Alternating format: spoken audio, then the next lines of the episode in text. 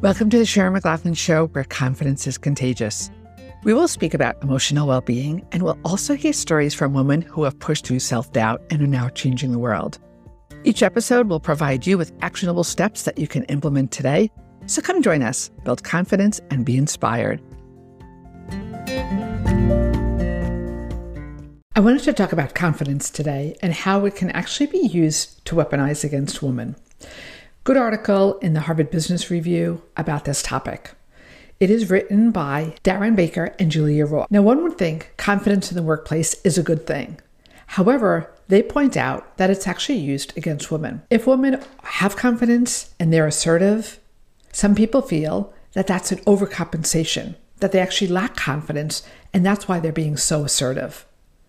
And then if a woman doesn't have confidence, you'll hear, she needs to have more confidence. In the article, they point out three reasons why confidence is not such a good thing to focus in on it. Number one, when you're focusing on confidence, you say to yourself, ah, oh, I should have done this, or I should have done that, or I lost an opportunity.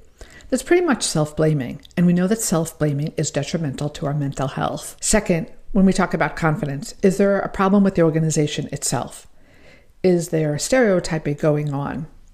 Are the roles designed more for men than women? Typically, women are the caregivers in a household. Yes, I know that this has been disputed, but most women feel, I, at least I did when I was a plastic surgeon working in emergency rooms, I still felt like the child care fell on me.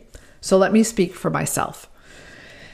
So when you do that, it's a problem because the design of a job, like my husband had a job that he would work 16 hours, 8 hours, 12 hours, all over the place. For a woman to have that type of job, it would be very hard to get childcare. That design of a job is more for men because they're not worrying so much about childcare. Now, I know I'm generalizing here, right? There are exceptions for sure, but the majority of the childcare does still fall on women. And then, third, when we're focusing so much on confidence, we're losing out on other things, trying to be somebody that maybe we're not. Perhaps it would be helpful to have vulnerability, to let people know how you feel, to have humility. So, those were the three reasons why, in their article, they thought that concentrating on confidence is not such a good thing. In my newsletter this past week, I speak about the book How Women Rise. If you're not on my newsletter, do me a favor, get on it. It's Sharon McLaughlin MD forward slash newsletter. The co authors are Sally Helgesen and Marshall Goldsmith. They talk about 12 reasons how women can rise in their organization. Now, I'll go through the 12, but some of them are very similar. Before I go into it, I want to talk about success itself. What is success? Success between men can differ from women. So maybe for a man, it's all about the money and moving up. Again, these are generalizations. For a woman, it may be more flexibility in her career or her job that she can take off when she can or have a hybrid model. That's important for everybody nowadays. But just think about the quality of the work itself and not so much the high position in leadership. So, number one, women don't always talk about their achievements. They're reluctant to show their achievements. Now, think about that. Have you ever done that? Have you ever talked about somebody else's achievements, a coworker, more so than yourself. So we need to speak up for ourselves. What have you done in the past week, past month? Keep a logbook. This way you can keep a tally of what you're doing on a weekly basis, on a monthly basis, and be able to tell people what you're doing. Some of us expect others to know. That's number two. People are very busy. They may not know what you're doing on a day to day basis. They may not realize that you are helping the company in this way or helping the company in another way, making those extra phone calls, whatever it is that you're doing to help move the company forward. People are too engrossed, they're too busy, and they may not recognize and then therefore reward you for what you're doing. So, again, it goes back to that list letting people know. When you let people know, you're taking ownership. You're letting people know exactly what you're doing. And therefore, less chances that it's going to fall through the cracks. You want to be noticed. Number three, overvaluing expertise, thinking that somebody else knows so much more than you. Perhaps they have a degree that you don't have, perhaps there's a certification. Either way, there's a feeling of, I don't know enough, and you're giving too much value to somebody else. We all start off at the same level, and it is up to us to go and learn, speak to people. Now, it is true that I think about job applications. Some men will apply for jobs when they're about 60% have the the qualities or the criteria for the job. Where women, they'll be close to 95 plus percent. They have to have all the little boxes checked before they go applying for a job. So some of that will fall in here. You have expertise. You have a certain skill set. You may not believe it, but what you've been doing, you've built up knowledge from that. So use it, let other people know about it, and keep on building. I always say the best investment is in yourself. Number four, relationships. Now, a lot of relationships women have, they want to support. Men tend to use those relationships to leverage. Think about like going out on the golf course, leveraging those relationships to build the business.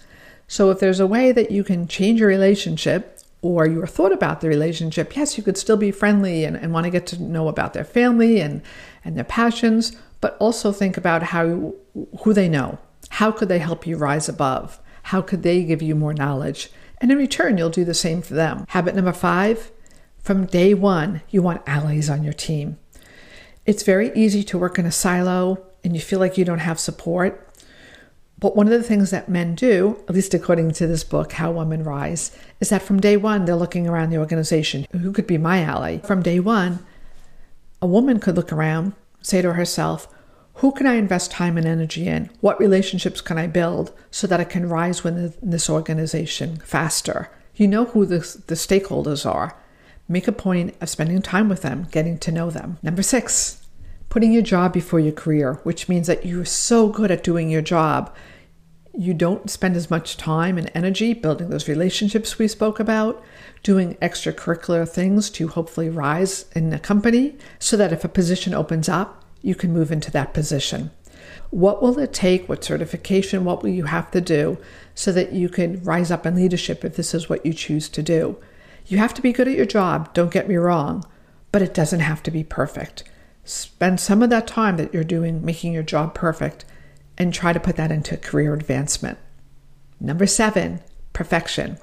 Women themselves, for the most part, perfectionist. And what does that do? It slows you down, it gives you self doubt.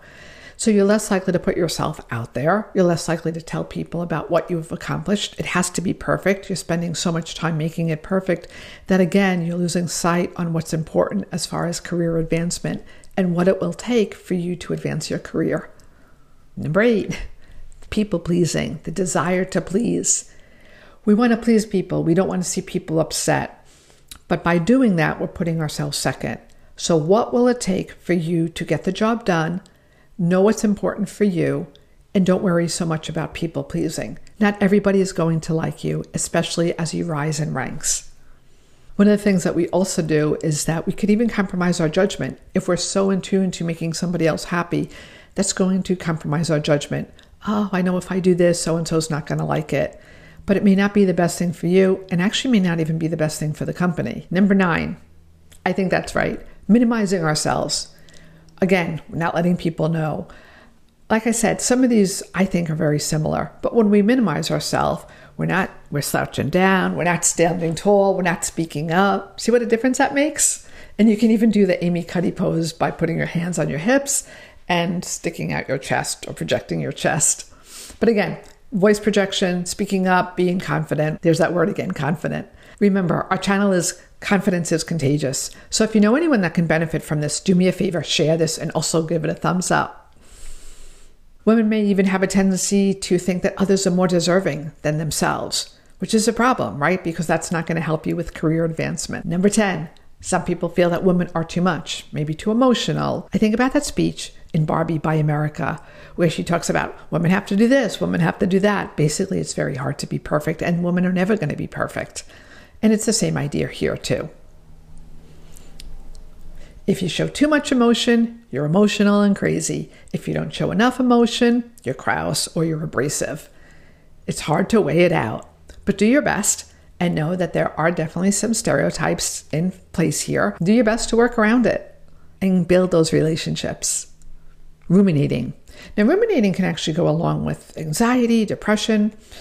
But when we ruminate, we've done something wrong, right? We're humans. We're going to make mistakes. And yet we ruminate, oh, I did this, I did that. And that's what all our concentration is on.